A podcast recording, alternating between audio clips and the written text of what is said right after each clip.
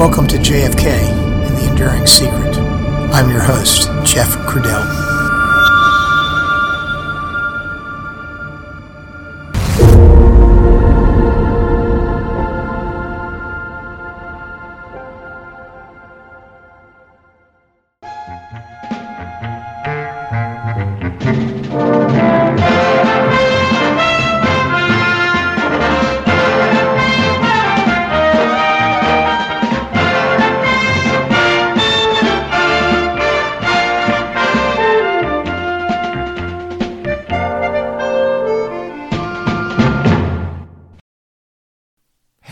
Everyone, and welcome back to the podcast.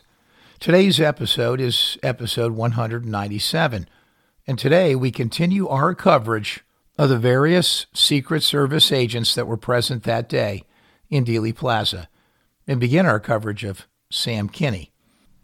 The story of Sam Kinney is a long one, and so we are going to tell it in a couple of episodes. Kinney was the driver of the presidential follow up car.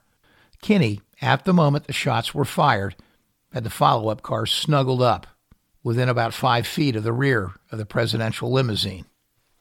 Unlike others in the follow up car, he had to keep his eye on the road ahead and the car in front of him, not the spectators off to one side or another.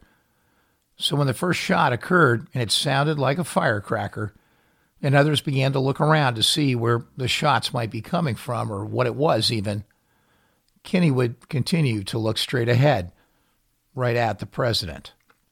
And then the dreadful shot came, which tore a hole in the president's head. It was so powerful that the president's skull and brains were ejected in a massive spray that landed in a cone like trajectory to the back and the left of where the president was sitting, back and to the left. The sea of blood and brain matter would be all across the left side of the windshield, the portion of the windshield that Sam Kinney was looking through. And the splatter would continue at an angle past the windshield, and the pure physical force of it all would carry the same spray of blood and tissue all over the two motorcycle policemen who were riding on the left side of the presidential follow up car Bobby Hargis and B.J. Martin and who were that day and at that moment not riding alongside the presidential limousine. Instead, they had fallen back based on orders. Motorcyclists on both the left and the right side of the presidential limousine had slowed down, resulting in yet another layer of lost physical protection for the president their bodies and motorcycles usually right up alongside of the presidential limousine in a protective phalanx. They were absent from those positions. The direction which the spray and splatter traveled would make it almost impossible to believe that there was not a shot from the right front. No other force could have propelled so much human matter that distance and in that direction back and to the left. Directly in front of me, I, I was, well, I had brain matter all over the windshield bar. Oh my gosh. How close we were. This was reinforced by the fact that the pattern of blood spray was almost non existent on the right side of the follow up car. The right side as compared to the left. Officer Hargis's face would be splattered with blood brains, and tissue. And Officer Martin would also be a recipient of some of this same incredibly morbid punctuation related to the killing of the president. There were a lot of people who, over the years, had been tagged with the responsibility of the decision to remove the bubble top that day on the presidential limousine. Probably top of the list was President Kennedy himself all part of the blame game to lay the responsibility for JFK's assassination on the president himself. Others were accused as well, including presidential aide Lawrence O'Donnell, agents Winston Lawson and Forrest Sorrels, and Agent Roy Kellerman, among others. One account even had Dave Powers, the presidential aide, as responsible for the decision. a man who might arguably have been the president's best friend. But the man who actually did make the call was Secret Service agent Sam Kinney.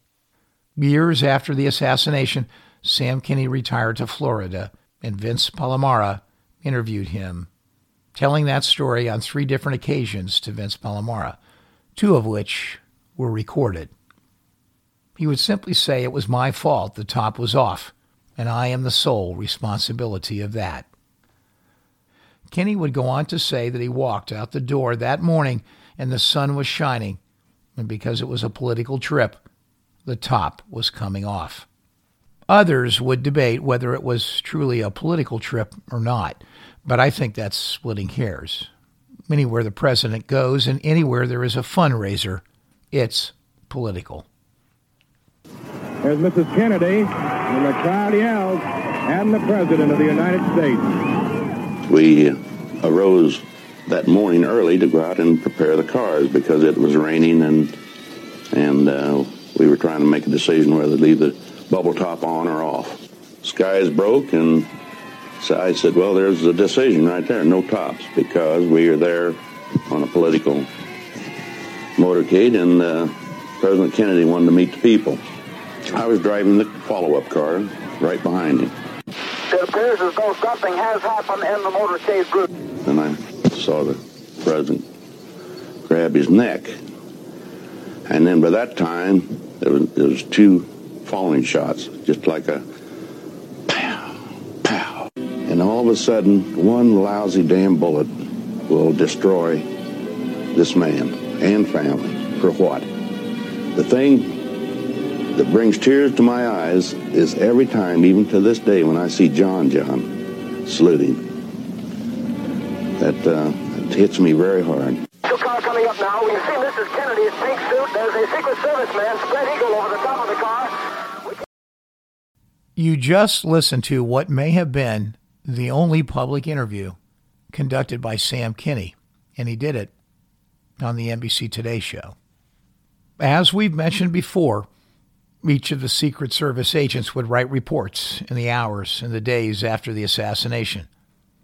Kinney filed one of those reports on November 30th, just eight days after the assassination. And in that report, he would take responsibility for removing the bubble top. It was made of quarter inch plexiglass, and many people thought it was bulletproof, when in fact it was not. But having said that, there is some protective value associated with having the bubble top on. Number one, the reflection of sunlight often obscures an absolutely clear view, making it more difficult to aim and fire. And while the plexiglass is not bulletproof, it's generally thought that a bullet entering the glass at an angle would likely have its trajectory altered as it pierced the plexiglass and that in and of itself would change the direction of the bullet. And of course, a change in the direction of that bullet might have changed everything. The only, the only thing that bubble top may have uh, made a difference is because it's distorted. Also, uh, any, yeah, it possible, possibly a ricochet. Many believe there is a psychological effect that acts as a deterrent when you have the bubble top on. The idea that there is a bubble top on the car, in and of itself, might deter some. Those individuals thinking that the probability of success would be lower and therefore potentially just abandoning the exercise. The idea that the bubble top was equipped with bulletproof glass was not the exclusive domain of the public. That was true within law enforcement ranks as well. Stavis Ellis was a motorcycle officer who rode that day in the motorcycle detail and flanked the president as he left Love Field. He, too, thought that the bubble top was bulletproof. You know, there's an old saying that says, we don't make 'em like we used to. Usually, what that means is that something was much more well made in the past than it is now. Perhaps a toaster or something like that. But in the case of a bubble top, Today's bubble tops are, of course, much safer than they were in 1963. That morning, the limousine arrived at Love Field, nestled inside the humongous C 130 transport plane. And it arrived with a bubble top on. And as President Kennedy pushed into the crowds, the president was getting up close and personal to many citizens who came to greet him and Mrs. Kennedy at Love Field. And at the same time, Secret Service agents were removing the bubble top before its inhabitants climbed into the presidential limousine for the ride through Dallas and on to the Trade Mart. Hindsight might be 2020, but it's pretty clear that the bubble top should have been on that day. So many risk indicators were screaming for the bubble top to be on. And it's also pretty clear that it was not President Kennedy's decision to leave the bubble top off Is it true? Were you responsible for the bubble top going on the car? I was. You were, okay. Because one of the things that makes out is that supposedly hearing it, JFK said, get that, I'm quoting now, get that goddamn bubble top off unless it's raining. There was that comment. That is not true. Uh, George Hickey and I were in Dallas the night before it happened. And it was raining. And now they were staying in uh, Lake uh, Fort Worth. Right. We had gone to Dallas the night before with the cars. I had my own airplane. It was pouring down rain. And it's only about a 10 minute flight. It takes about 20 minutes, you know, to get airborne and get your flight battery and come in. And uh, right before we came in, Hickey and I got in and made the mom check on the car. And I walked out the door and I said, the sun is shining. And that, that tells, that, that's it. Top stays off because we were down there on political move. One of my 30-year uh, uh, concerns uh, whether I made the right decision or not, and I have decided that if, it would, if we were going there tomorrow, I'd do the same thing. Sam Kinney would repeat his same assertion of that fact in 1978 to the House Select Committee on Assassinations the same fact that he was solely responsible for that decision on that fateful day. And of course, you just heard him say it later on in Life Again when speaking with Vince Palamara. Sam Kinney appears to be one of the good guys, owning up to an important decision that was almost assuredly one of a handful of decisions that day that likely contributed something incrementally to the assassin's success. Sam Kinney would speak the truth to Vince Palamara on many topics, including his own responsibility for the bubble top decision. Kinney would share other things with Palamara during their numerous talks, and another one of them was to completely refute the notion that President Kennedy made the decision to have the Secret Service agents stand down that is, to not ride or jog beside the presidential limousine. No, sir, that was not the president's decision. And Kinney would make that abundantly clear in his unequivocating answer to Vince Palamara. So who did? That is the question. Right at the very moment that the shots began to ring out, none of the four agents that were then situated on the running boards of the Queen Mary were anywhere close to the president. Just like the motorcycles on the left and the right, they had fallen back and were now in position on the running boards of the Queen Mary. So, what happened in the four or five second interval between the first shot and the fatal shot. Was there enough time to leap off those running boards and dash onto the presidential limousine and become a human shield? Many would say that there was. But what happened next is one more terribly bizarre moment in the protection of the president. As those shots began to ring out, Emory Roberts, who was essentially the quarterback of all the agents in the follow up car gave an order to stand down and not to dash toward the presidential limousine. There was only one agent who defied that order, and that was Clint Hill. The agent on the front right running board of the follow up car, Agent John Reddy, the agent who was physically closest to the president, would begin that process and then be told by Emory Roberts, in the immense pressure of that moment, to stand down and stay on the Queen Mary. There's also been something made about Emory Roberts about the fact that he recalled John Reddy and supposedly this once has ordered the men not to move. Right, exactly right. And uh, and I'm I'm involved with that too.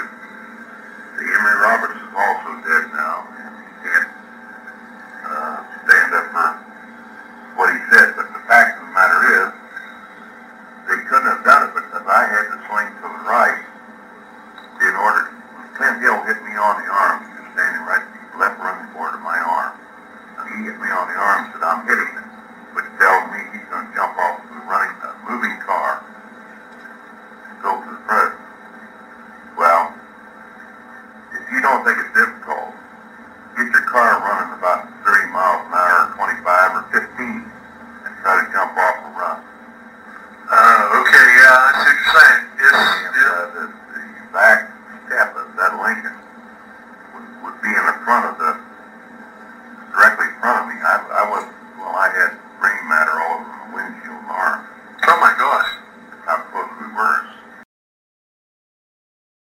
Sam Kinney, based on Palamara's research and interviews, seems to be one of a handful of Secret Service agents that believes there was a conspiracy.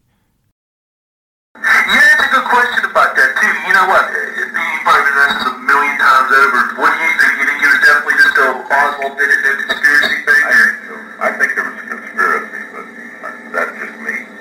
And, and half the guys, my friends that I just mentioned, uh, like I say, we've never really talked about it, but I don't think they agree with me. Okay, then you at least you think it was just one shooter that day as far as one shot. Yeah, one shooter. I think Lee Harvey Oswald did the three shots. There was only three shots fired. It's not exactly clear why he believes that, but it was clear, at least in the beginning, that he believed the shot came from the right, from the grassy knoll. That seems a little bit fuzzy in later statements. He saw the shot that hit the president's head. He may have had the best view of it at the time. And in later years, he does profess that he thought Lee Harvey Oswald fired all three shots from behind. More confusion on the topic. But here was a man about 10 to 15 feet away from the president's head and operating with a trained eye at the very moment of the shooting. The one man that was staring at the president's head when the shot hit. Kinney thinks all three shots hit their mark, that a different bullet hit Connally than hit Kennedy, and that Kennedy was, of course, hit twice. Sam Kinney had spoken to Governor Connally in later years, and he would reiterate that Governor Connally was himself very adamant that he was hit by a separate shot, separate from the one that killed the president. From the time it happened to the time that he passed away, it was very accurate. He was killed by the second shot. Yeah, I agree. I saw all three shots hit. Seemingly accounting for all three bullets that the Warren Commission says were fired. I don't think Kinney was ever asked about the idea of a fourth bullet rather than just three. We all know that the fourth bullet, if it occurred, is almost universally accepted as having missed the limousine in its entirety and is almost universally accepted as injuring bystander James Tague in the face, and therefore, almost assuredly, taking what Kinney says that there were separate shots that hit the president and Governor Connally, combined with a bullet that he doesn't talk about, but the one we know most assuredly existed, the one that hit James Tague, all that together virtually assures a shooting conspiracy. Sometimes you don't have to say it, but you can still confirm it. And that is what the information provided by Sam Kinney does. Kinney was also never presented with the evidence associated with the direction of the spray pattern of blood in human tissue and bone that Josiah Thompson is emphasizing these days as one of the most compelling reasons to believe that a shot came from the knoll. A shot that sent blood tissue and brain matter hurling violently back and to the left. And you know that Sam Kinney was sitting right there in the driver's seat to receive all of that, about 10 to 15 feet behind the president's head. Again, back and to the left. So you would think it would have been a pretty good bet that Kinney himself thought a shot had come from the front and the right. And you would have thought that such a revelation would have sealed it for him a revelation about conspiracy. It's hard for me to reconcile some of his statements, the evolution of what he said about where the shots came from, and then why he does not espouse the idea of a fourth shot coming from somewhere else other than the school book depository. Why did all that suddenly become less clear? Was there something more that he knew if it wasn't about the eyewitness event that he saw? Is that what caused him to, just a week after the assassination, clearly indicate that there was a shot coming from the right, and then later, in his oral interviews, indicate that he thought all three shots came from behind. Oh, he was one of the good guys for sure. But something may have gotten to him that affected the change in his story over the years. But one thing was really clear to Sam Kinney. Contrary to any autopsy photos or the controversy about what had been seen at Parkland by the doctors, and then what was documented as being seen at Bethesda, Sam Kinney would say that the back of President Kennedy's head was shot out and his brain was gone. Well, you know, was the back of Kennedy's head really gone? It was?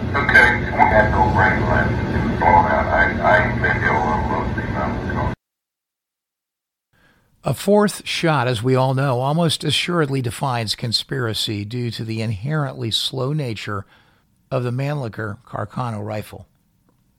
On the other hand, there is another simpler angle to this, as we all well know. A shot coming from anywhere else besides the schoolbook depository immediately confirms a shooting conspiracy. Putting all that aside, Sam Kinney thinks there was a conspiracy, despite his insistence that he thinks Oswald fired all the shots that day. As I said, Sam Kinney was not the only Secret Service agent who thought there might have been a conspiracy that day in Dallas.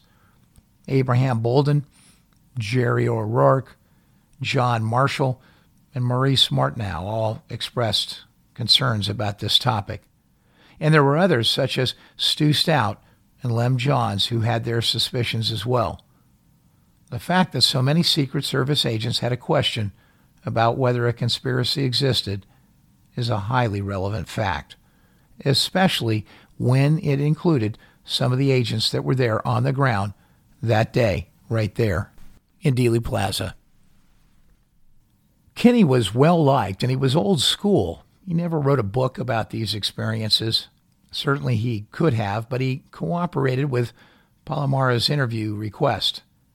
Kinney, being the driver of one of the principal cars, the follow up car, well, Palamara asked him a simple but compelling question why they didn't avoid going through the plaza and just continue down Main Street instead of making the right turn on Houston and entering the plaza. Kinney never gave Palamara a definitive answer on this. Of course, we know that the turn right there on Main, on the other side of the triple underpass, and where you would have had to have swung right to get onto Industrial Boulevard, well, it had a cement barricade there to retard any attempts to do just that, to make that right turn. Now, you would have thought someone would have simply suggested to move the concrete barrier out of the way for a few minutes just to let the motorcade go by and make the right turn. My God, it was the president.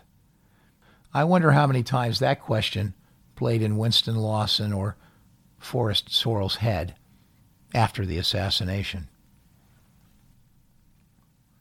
The closest agent to President Kennedy who was located outside of the vehicle was Agent John Reddy.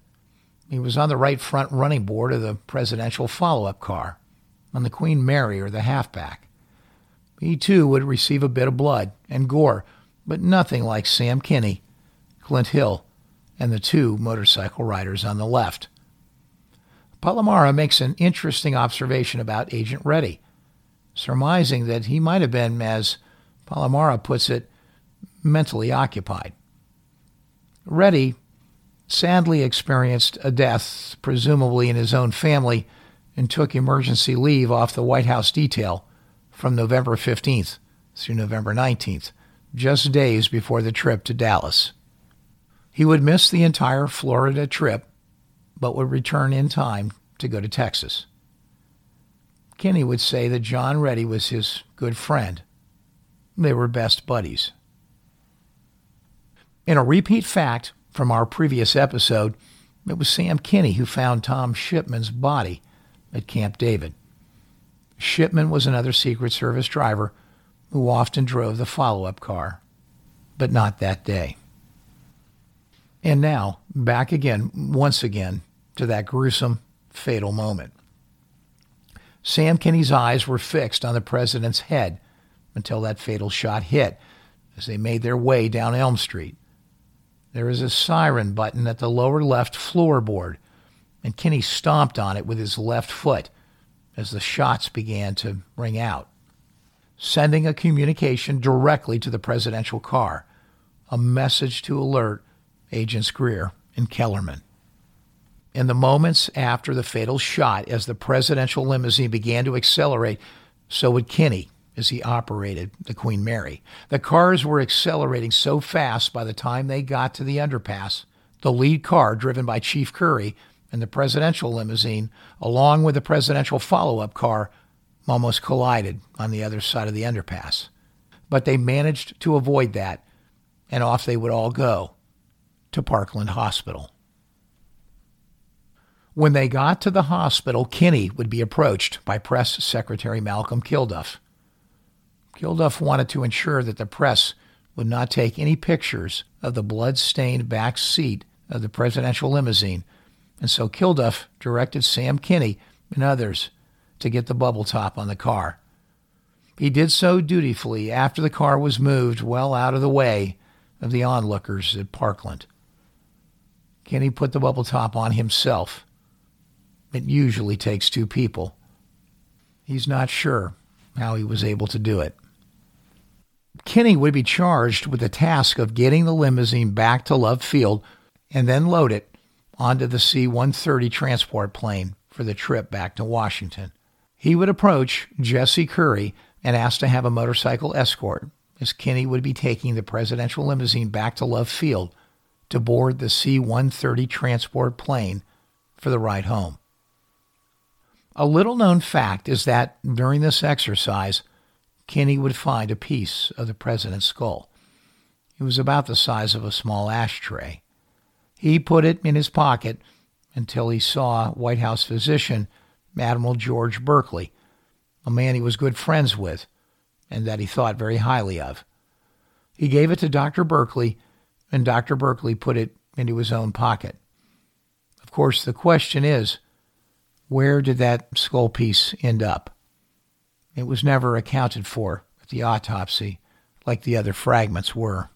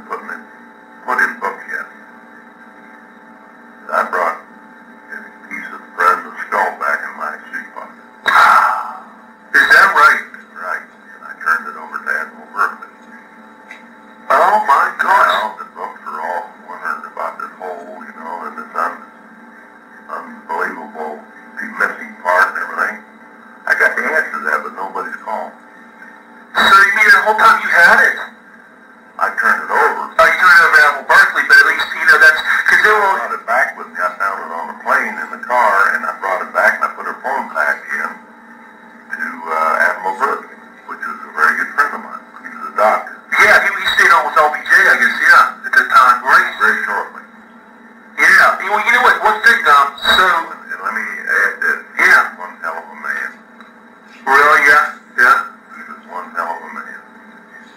I got I got his picture hanging on my wall, along with the president, and I, and I thought just as much of him as them.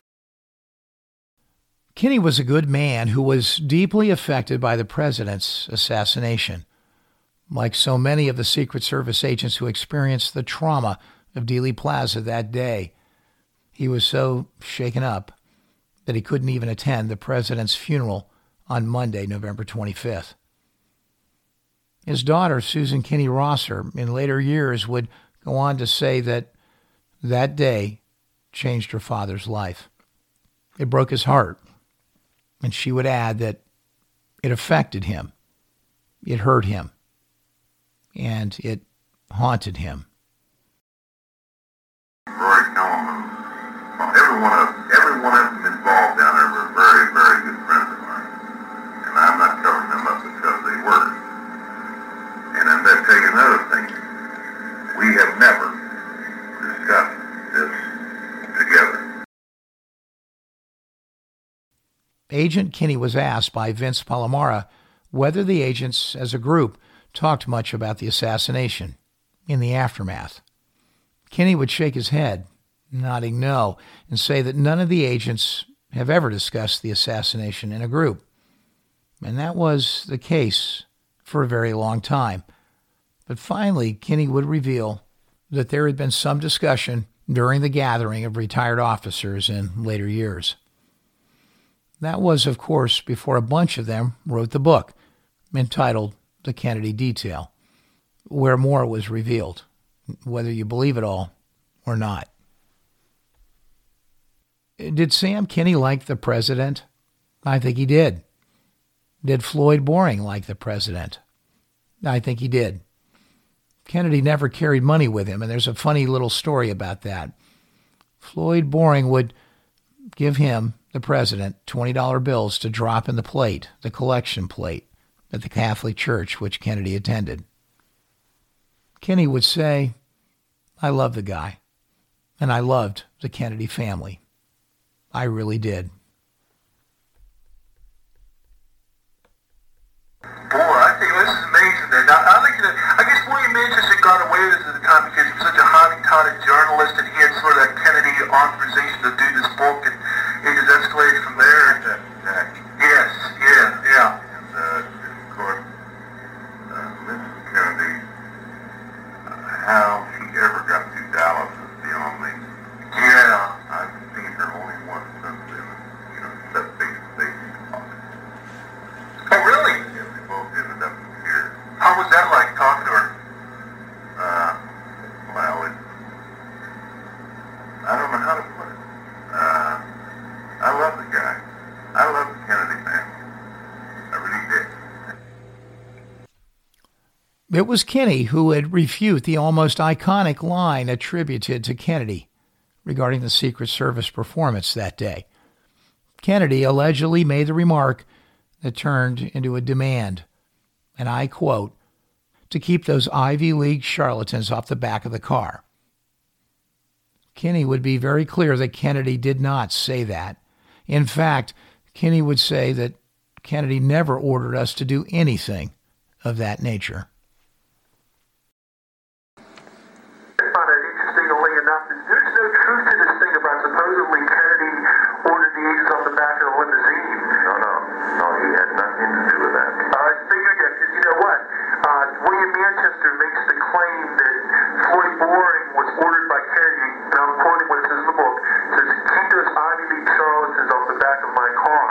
That is false. Yes, I found that out, and I, I talked to William Manchester, who lives in Connecticut, about that. He of wrote defensive with me. He said, all those notes are under seal, and I'm not allowing anyone, especially yourself, to look at these rules. Who was this you were talking to? Uh, William Manchester? Oh, okay. I talked to William Manchester. He, he called me uh, on the on the uh, book. Yeah, I, that book is just filled with That is, that is uh, for the for the record of history. That is false. more confirmation on There has never been history any more rapport with other than possibly. Truman. Despite the inactions of the Secret Service that day, the public image of the Secret Service would continue to be boasted by Hollywood.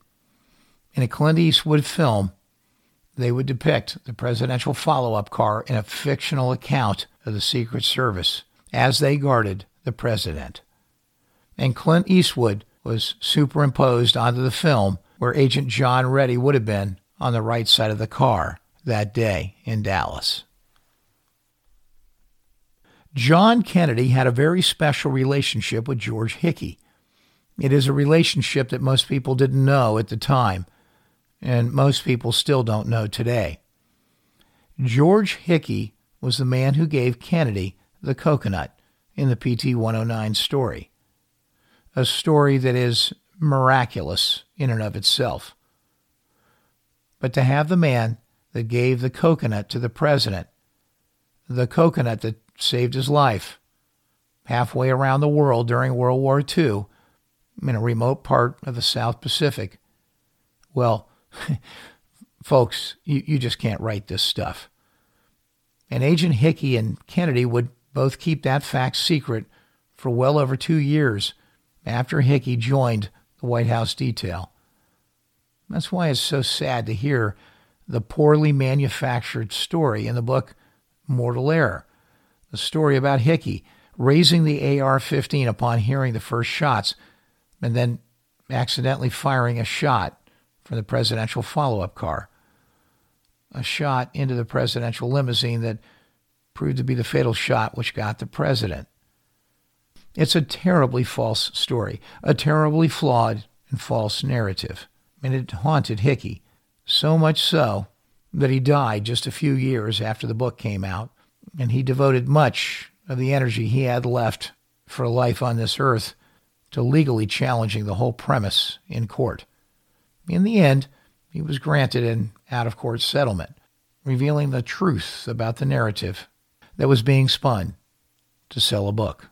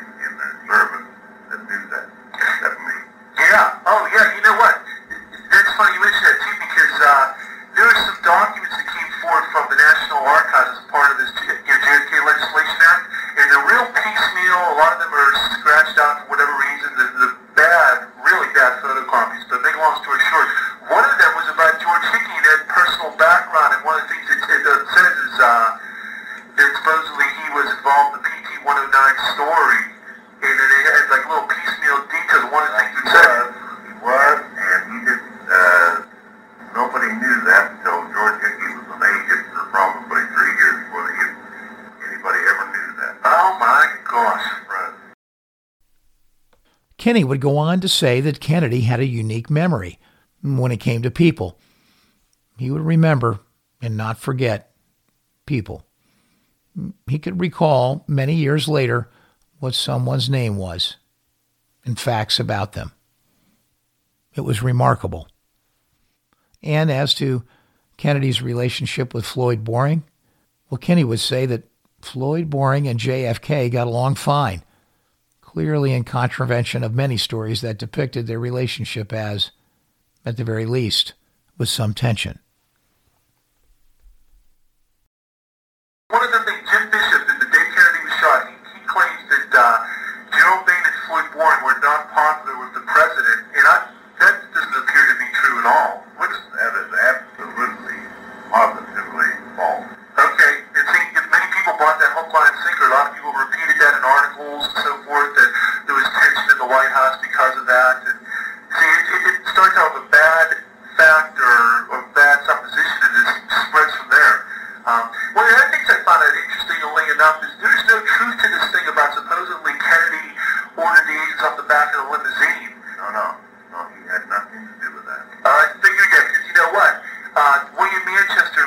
claim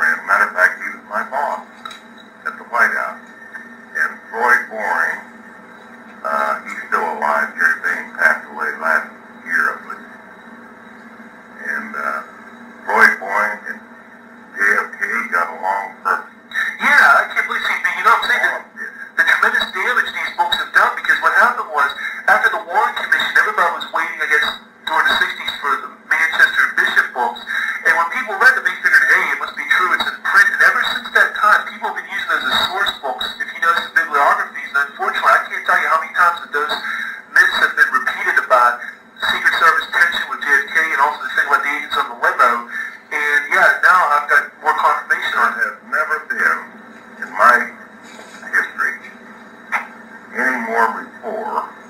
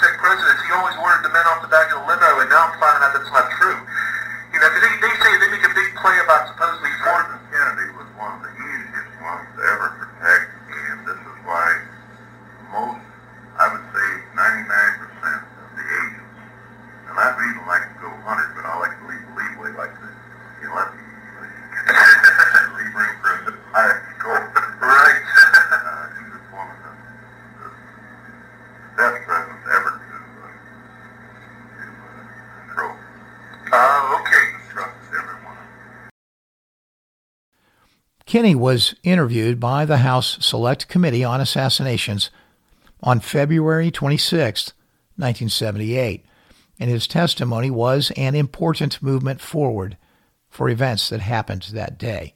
He first entered the field of law enforcement in 1950 when he made his way onto the Washington, D.C. Metro Police Force.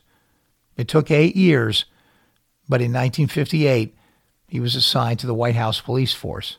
And then, he was appointed to the Secret Service in 1960.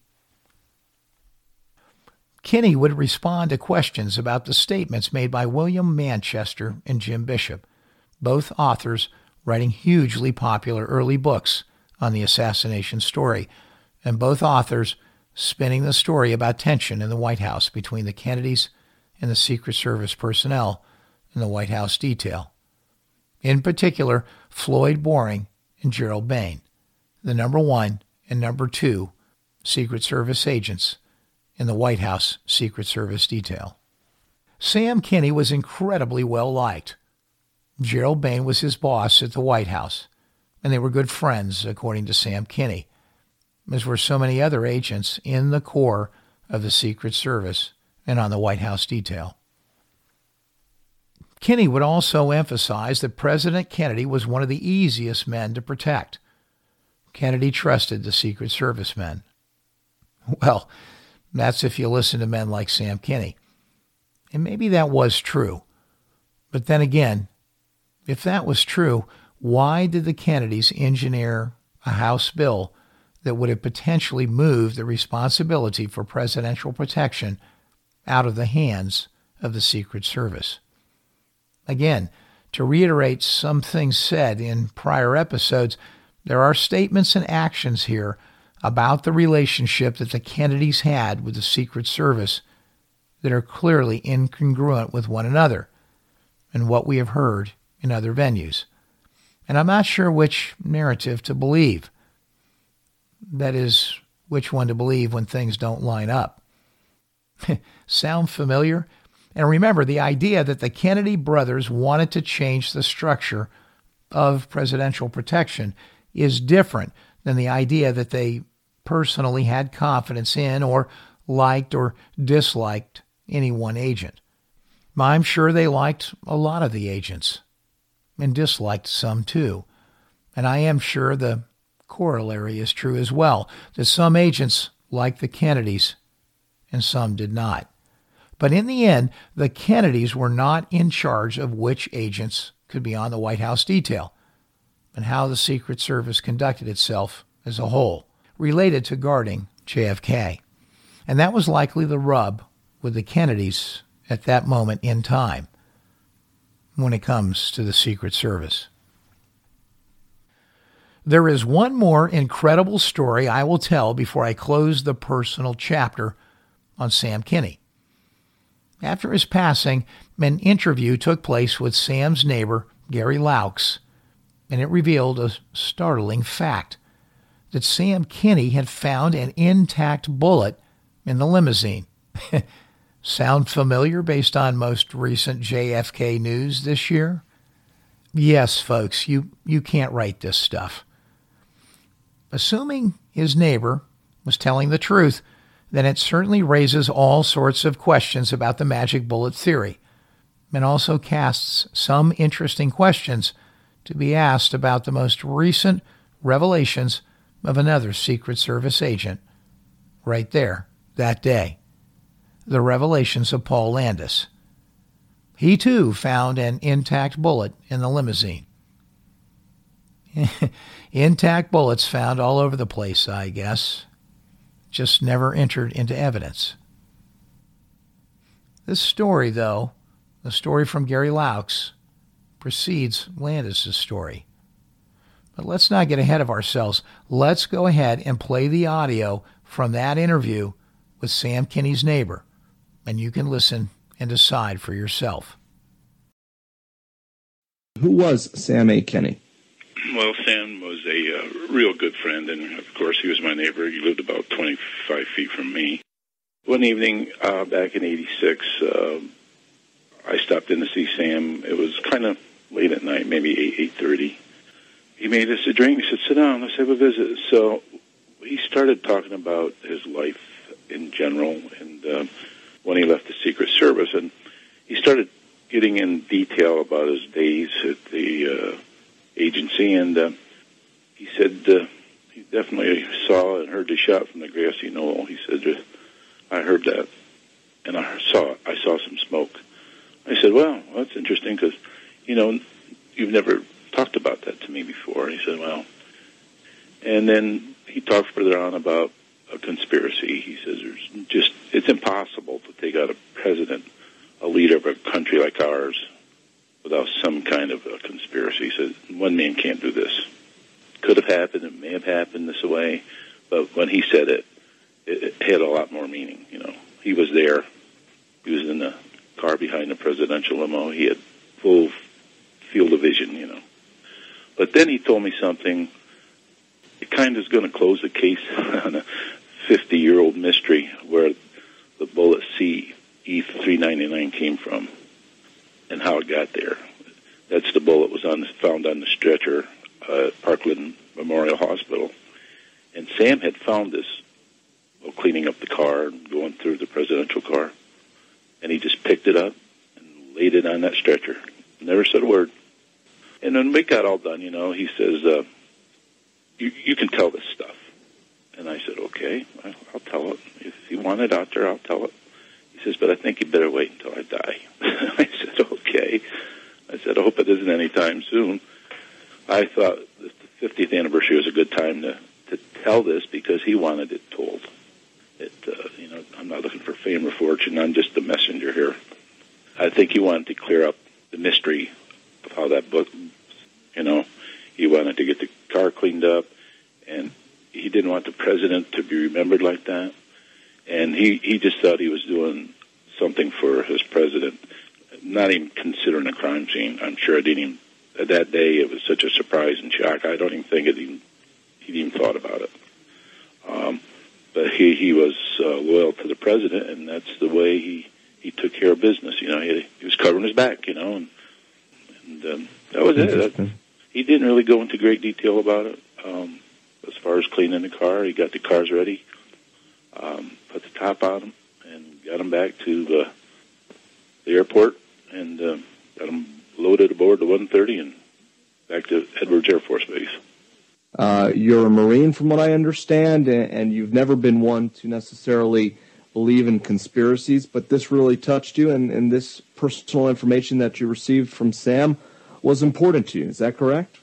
Yeah, that's correct. Uh, I was quite amazed that he trusted me with that information. You know, uh, he wanted it uh, put forth.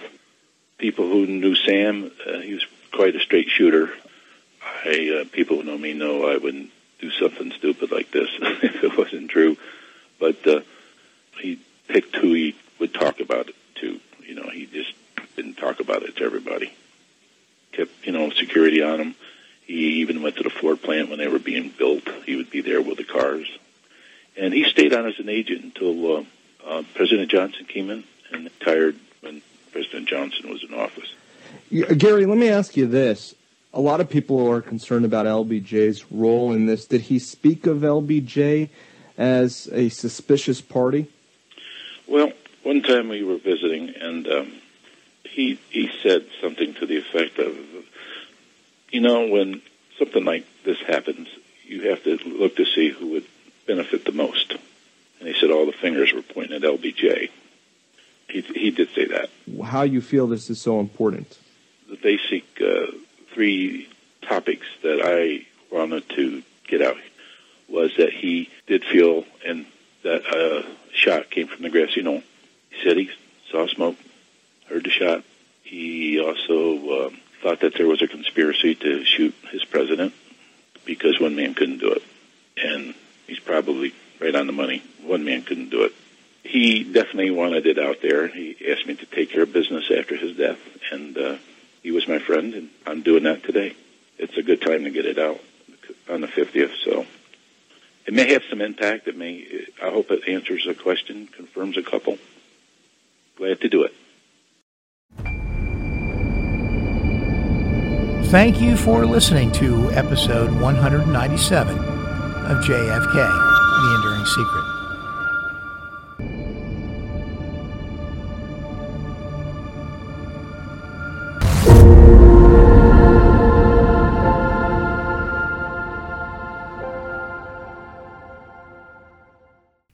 Stay tuned for a bonus episode where we read verbatim Sam Kinney's statement that he made on November 30th, 1963, and then his subsequent testimony 15 years later in 1978 before the House Select Committee on Assassinations.